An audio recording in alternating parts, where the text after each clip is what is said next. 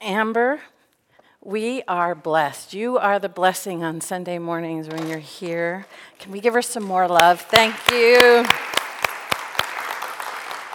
She steps up every time we ask, unless she's got something, something very vitally important. So it's true, our uh, annual theme is Awake and Alive We Thrive. And the June topic, we have a new topic every month, is loving and loneliness. And uh, today, my topic is love trumps loneliness. I almost thought it should be self love trumps loneliness, um, because that's probably really where we're going today. As a matter of fact, it is where we're going today. Um, I looked up the word trump, not loneliness, not love. We kind of all know what those are and what they feel like. And, you know, lots of people made presidential jokes when they heard that I was using that word. It's so funny. Trump has become that word.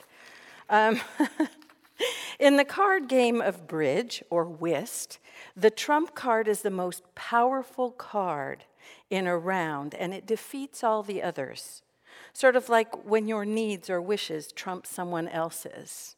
And I do mean that in this topic that love trumps, it defeats all others, it defeats loneliness. When I was uh, looking for a way to kind of ease us in, laughter is always the best way to start. And I was mining where? The internet, of course, for some sort of uh, joke that I could bring to you, some sort of way to get you to laugh. Well, apparently, we as a society take our lonely, loneliness seriously. We don't joke about it much. So let me let you let me expose you to what I was able to find. Mind you, there were very funny jokes, but they were all sexually inappropriate for a service. How do you know archaeologists are lonely? Nobody? They're always coming up with new dating techniques. Why was the roof lonely? It was shingle. And finally, to end the suffering, What's the worst thing about being lonely? Playing frisbee. okay, it's over. you laughed appropriately. Those of you who did laugh, did you notice for a second that everything felt good while you were laughing? It took just a laugh to pull you from ordinary to extraordinary for just a moment. So, loneliness, what it is and what it's not. Anybody want to shout out some words that have to do with loneliness? What is loneliness? Sad. Sadness. Empty. empty, sense of emptiness. How about feels like something's missing? something's not right. A lot of us have this kind of subconscious sense that something's broken, not working right, something's not right. And we can't, and we want to fix that not right. It's not just a, the car's broken, it's a deep need to get away from that feeling, oftentimes, when we have it, if we're not accustomed to it, if we haven't made peace with it. And many of us that are clued into the news this day, these days, um, have heard loneliness is on the rise. Have you heard that recently? On the inner, a lot of it, a lot of it, they are. There are some camps, let's just put it that way, that are blaming technology for the increase in isolation and loneliness uh, on the planet. But I will tell you that I looked a little further and I read a little deeper, and what I found was that the people on the internet who are merely scrolling and not engaging, that's where the loneliness is happening. The people that tend to engage on Facebook and not just lurk and see what's up with so and so and occasionally say happy birthday at the right time, who are actually offering up what's going on with them and getting back what's going on with somebody else, those aren't the ones where the loneliness is on the rise. I have a mother who suffers from agoraphobia. And that means that she doesn't leave her house much. She goes to the grocery store and her doctor's, and that's it. And she has an international group of friends on Facebook. The advent of Facebook for her has been life changing. It has um, made her feel like she's a part of the planet again, and the shift in her has been dramatic. So I'm not saying that all technology, but technology is a part of the loneliness problem the loneliness issue. Keeping your head in a computer, a lot of our work has converted to some engagement with writing on a computer, writing emails. We don't have the warmth, the presence, the face to face going on. We are physical creatures. We need each other, not just across a computer screen. We need that energy coming towards us, which is sorely lacking even on Skype. I do like to see how people's houses are decorated, but when I need to sit face to face with somebody, I need a person. So, I'm just going to read you some statistics that I ran across using one of the best known tools for measuring loneliness, the UCLA Loneliness Scale. We've come to that.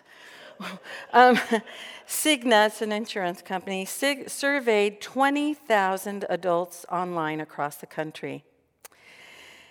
Their tool uses a series of statements and a formula to calculate loneliness based on the responses. The scale ranges from 20 to 80. People scoring 43 and above were considered lonely, with a higher score suggesting a greater level of loneliness and social isolation. More than half of survey respondents, 54%, said they always or sometimes feel that no one knows them well. Just reading that statistics makes me a little weepy. Um, 56% reported sometimes they, sometimes or always, they felt like people around them are not necessarily with them. They're not present. We're not bringing our presence to each other as much. And two in five felt like they lack companionship, that their relationships aren't meaningful, and that they are isolated from others. The survey found that the average loneliness score in America is 44, which suggests that most Americans are considered lonely on some level. That's interesting. I read that and I thought, well, I don't feel lonely a lot of the time anymore but I was part of it. It has been linked with a higher risk of coronary heart disease and stroke. And when I think about heart disease, are you making the bridge, that heart that's isolated and alone? Um, it makes sense that it would be uh, related to that. So, so those are interesting statistics. It's interesting that the lonely are not alone that there are a lot of lonely people in hanging out in just the United States. And it's interesting to me that we still, they, they um, talk about companionship a lot as an ease for loneliness, as something that, you know, having companionship. But we all know that you can be around some people and be lonelier than if you were alone in the midst of somebody. Anybody ever been with someone like that? You're more lonely in their company? I would posit here that that sense of loneliness when we're around people that aren't treating us well, usually it's because they aren't treating us well, they aren't being present. The loneliness isn't because they aren't being present. The loneliness is that we're not being present and available enough for ourselves to take us out of that situation. Right? That we keep ourselves in a situation where there's not a presence coming towards us and unavailability, unavailability to us. You can't feel seen in that kind of environment, right? So, I am not talking about being alone because there are lots of people, including me now that I've really come to terms with my introversion and I'm not ashamed of it anymore, who, um, who actually like being alone. We don't feel lonely when we're alone. So, we weren't built to be isolated or lonely. That's not our natural state. Quantum physics tells us that we live in a world of relationship. That we live, we are animated across a field of light and information that is intrinsically connected. Just blinking, I'm watching all the eyes blinking in the audience because I have this little thing that I say that just blinking sends a waft of air into the universe. Just the action of your eyelashes meeting each other changes the whole molecular structure in your nearby environment. That's at the molecular level. There's a whole level we can't even see that is our relatedness to each other. That is, I was just thinking about you. It's so great that you called. Or I had this funny feeling something was going on, and my grandmother called me and told me she slipped and fell. And then there are those things that stretch across the continent that some of us can get headaches or reactions when there are earthquakes you know, barometric pressure changes. There's no way out of the oneness that we are, the relatedness that we have, the connectedness that we are. The only way out is to deny it right here. The only place that disconnection can happen is right here.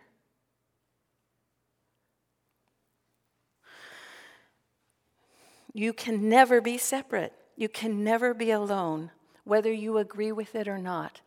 It is the truth. As a matter of fact, it is really hard to prove.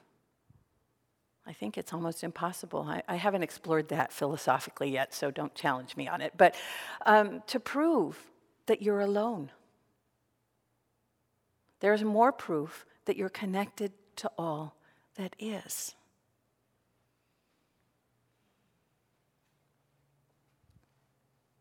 believing or even mildly entertaining thinking that you are separate and that no one wants you, that you aren't important or significant, is enough to blind you to how intrinsically woven into life you actually are.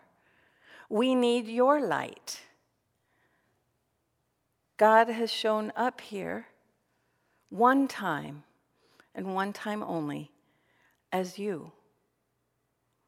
And not only just as you, but as you in the mirror today, and then you in the mirror tomorrow, and then you in the midst of your mother, your father, your workmates, your dog, your front lawn. That there's every second, there's an iteration of God as you happening that's not like any second that came before it. We live in a world of miraculous beauty and wonder and awe. And somehow, built in the tension of being human, over years somehow, we've made it very easy to forget all this. It's only been five minutes but there's been an inward journey into the connectedness of all that felt timeless to me when I was in it with you. Did it feel that way to any of you? Yet, we spend a lot of time not being in that, not being in our natural state, that state that feels so good, that state that connects us to the truth of what and who we really are. Somehow we are hypnotized and we somehow find more proof for. The voice that says, I can't do it, I'm not attractive enough, I'm too sensitive, I'm too large, I don't have enough muscle, I don't have enough skill. No one's ever loved me anyway. I could stand up here and probably hit at least one thought for every person. Interesting, though, right? I've said just a few of those thoughts, and we probably are starting to get a little uncomfortable. And when's she going to get to the good stuff, right? I, I, was saying that for maybe a minute. I was talking about that. And the point I'm trying to drive home as if in, drive home, is when we're very honest with ourselves, the neighborhood that we live in inside has a lot more of that kind of talking than, wow, the day is amazing.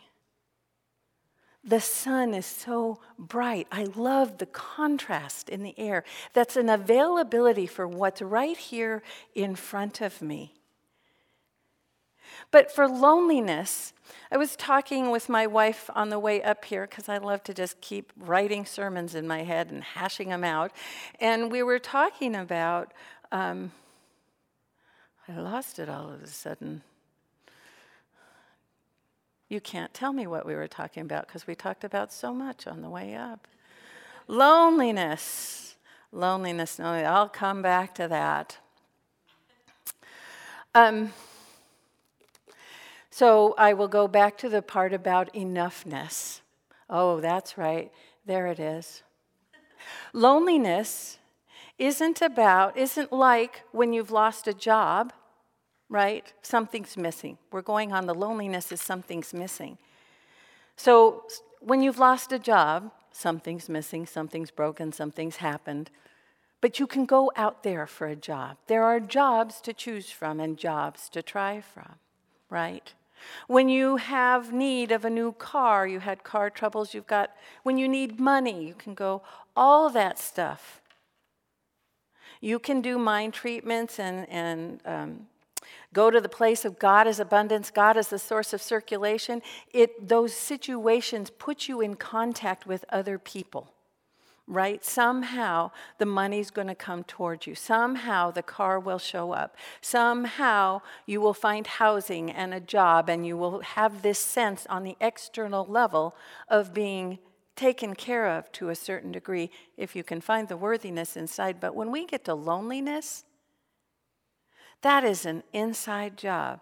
We try to do loneliness like we do the missing car, the missing job, the missing whatever, and we go towards a person right? We think that having a person there is going to get rid of that, that missing piece. What is missing? And oftentimes, when we reach out from that place, what comes back to us, because everything is a mirror of our consciousness, is that relationship that we end up saying at the end of, How did I stay in that so long? or the person that they just seem to use me a lot and I'm drained.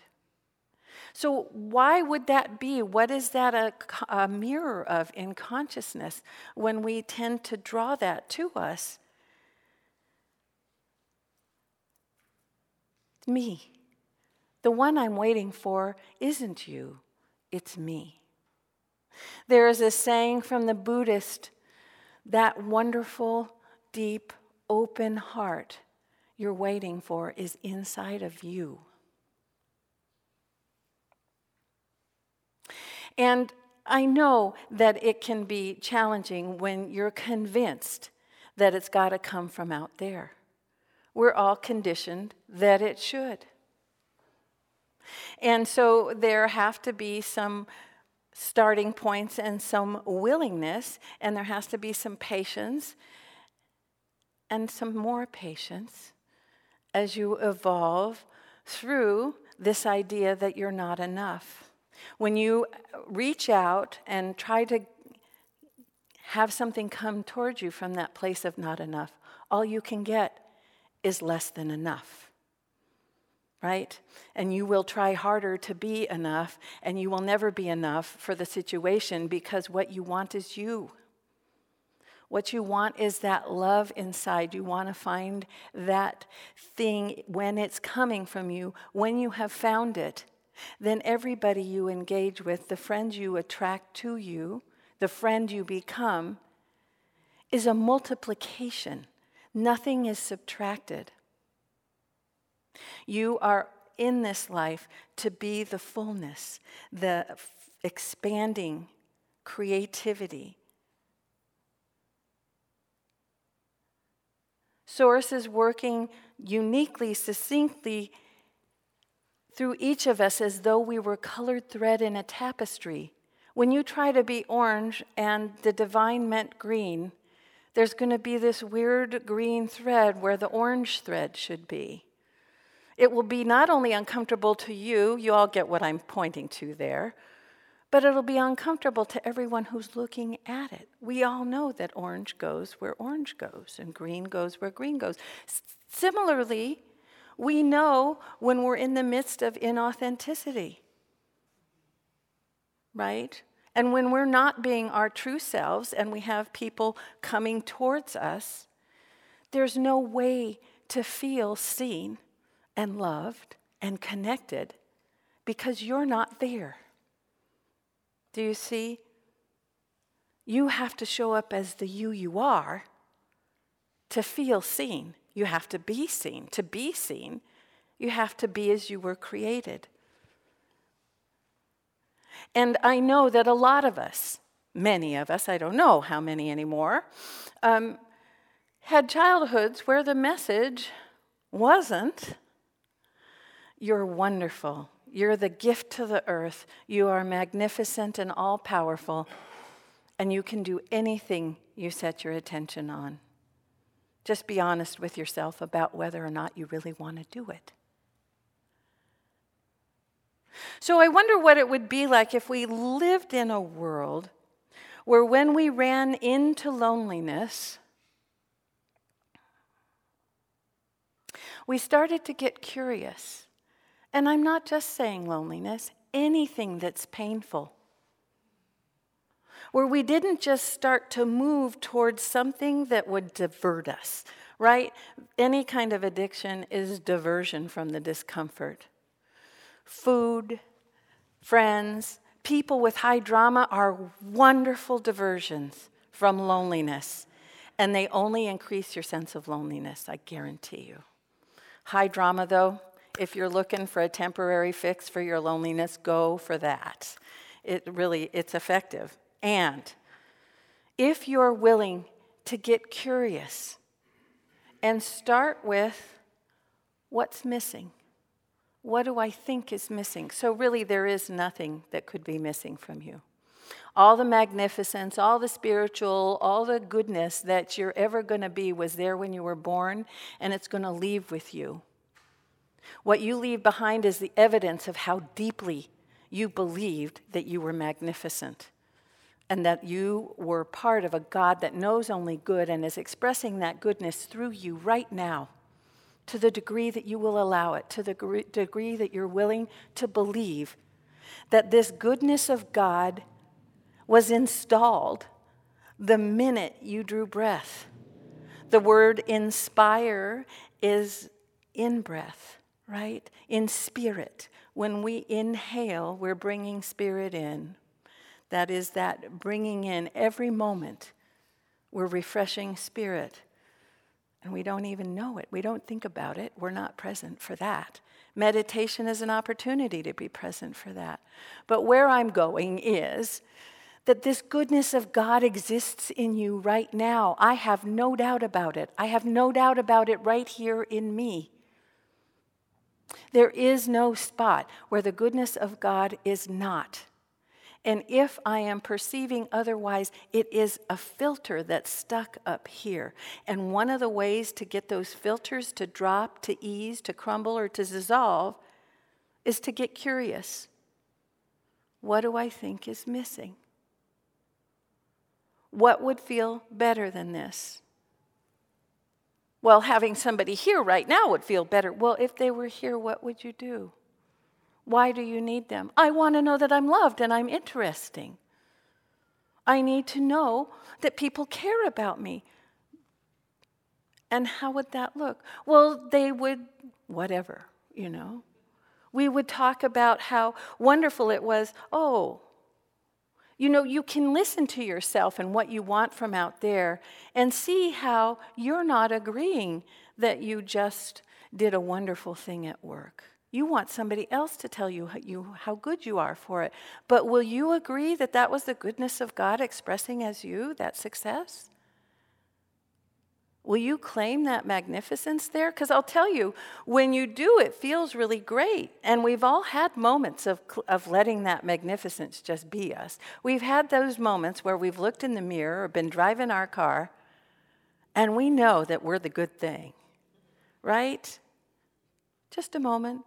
Put a great, beautiful piece of something on the table. I did that, right? looking at a whole family sitting around, active, laughing, sharing. You did the whole meal, right? Allowing in your participation, the fact that you are here, God is here as you. One time only show, never going to happen again. Not, not ever. Your sole purpose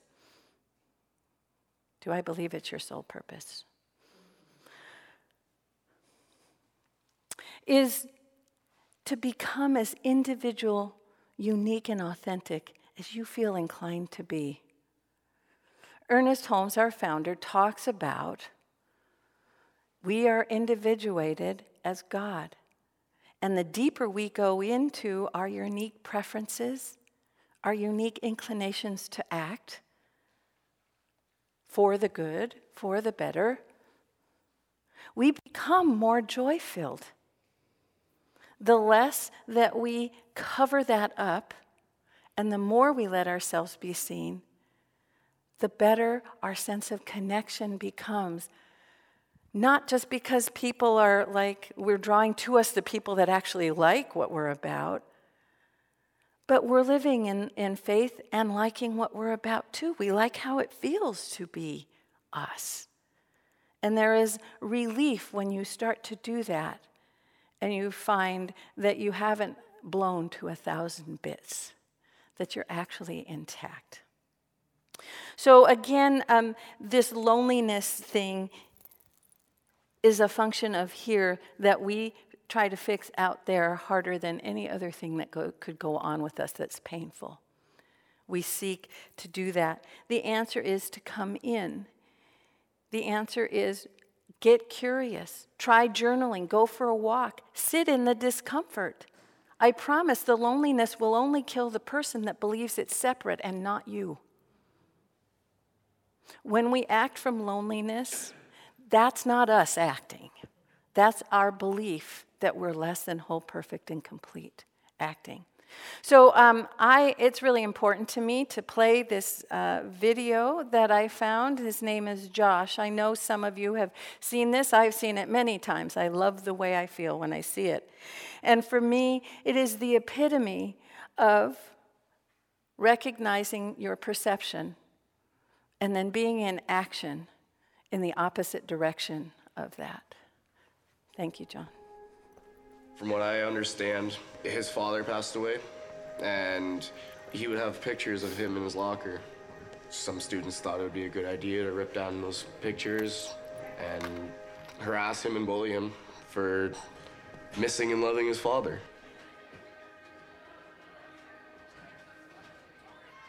Going through what I went through, you kind of keep to yourself you don't know who you are or anything. You're just walking through the space, empty space. It's kind of like a, a puzzle. You're trying to find your way to the good things in life. No one wants to be bullied. Everyone wants to feel like they mean something to somebody. It's definitely a hard four years of your life, you know?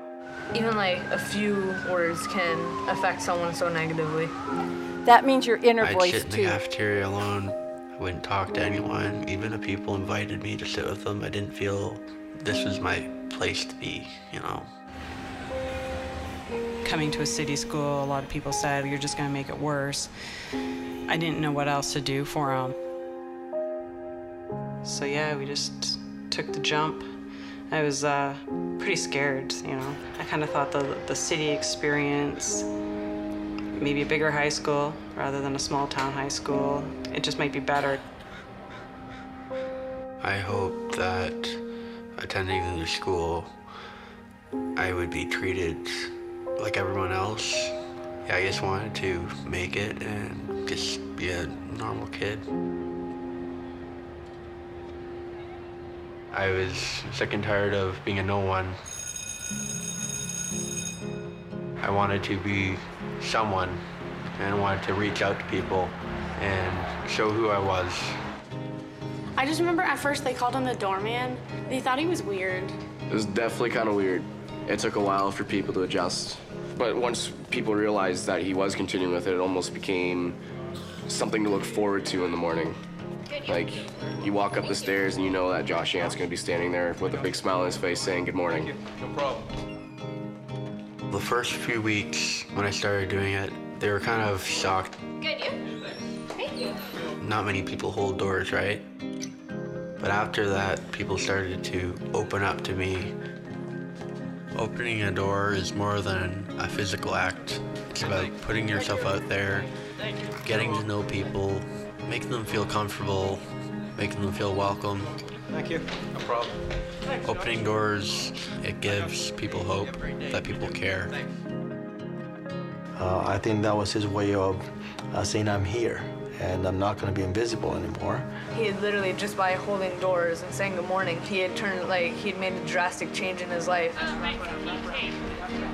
It was definitely a positive effect. Like it it made people want to do nice things for other people. Like it was, he set a good example for other students.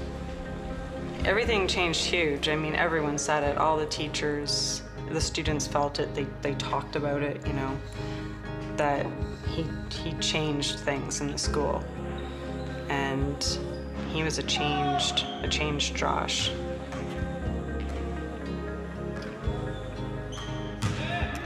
We were honored to have Josh. Were privileged. Any school would have benefited.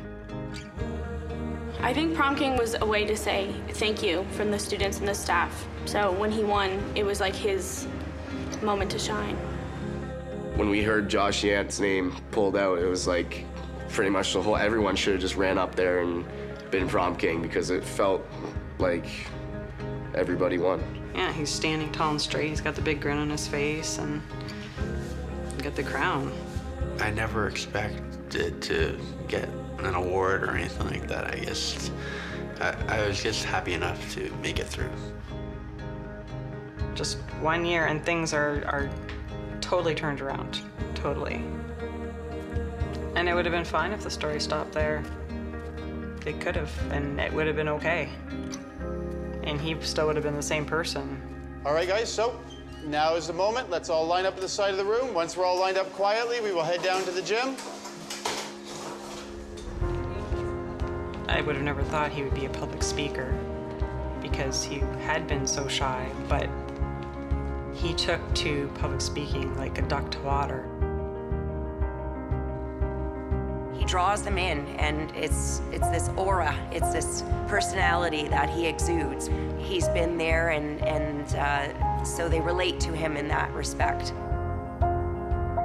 When I'd heard your story, it kind of made me feel like I could be more like myself. It changed the way I thought about things. It changed the way, like, how I felt about myself. I personally think that you shouldn't let like what's going on around you affect your personality or the way you act. I think he shows them just be, be courageous. You know, don't don't let the bullies get you down. Just you know, fight back in your own way, maybe with a little kindness.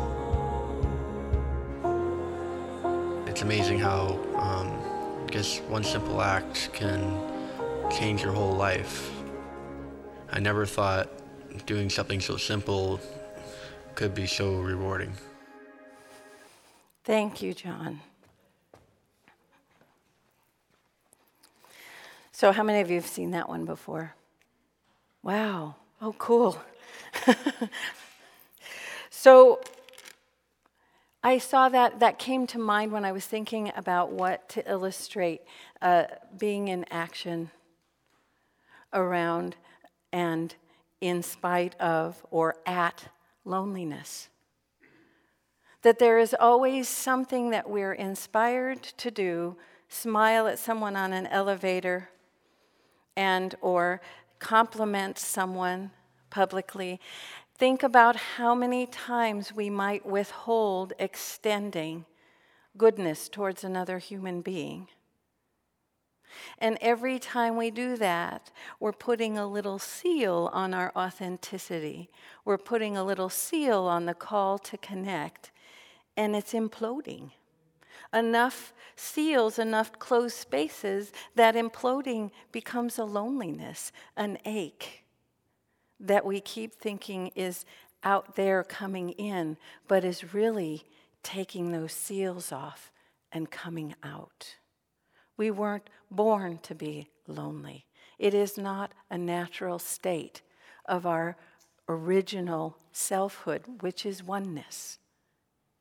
So, my challenge to you this week is to hold a door open or do some iteration of that.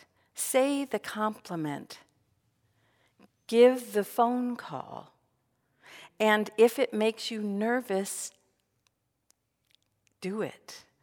Uh, the more nervous it makes you, the more I would say stretch. The thing is is you're not just doing it for them. While it will benefit them, it is a message to your deep unconscious that you are worthy. That the world is worthy of your goodness. And that you have a place that no one else can fill. And you're done keeping it to yourself. Thank you.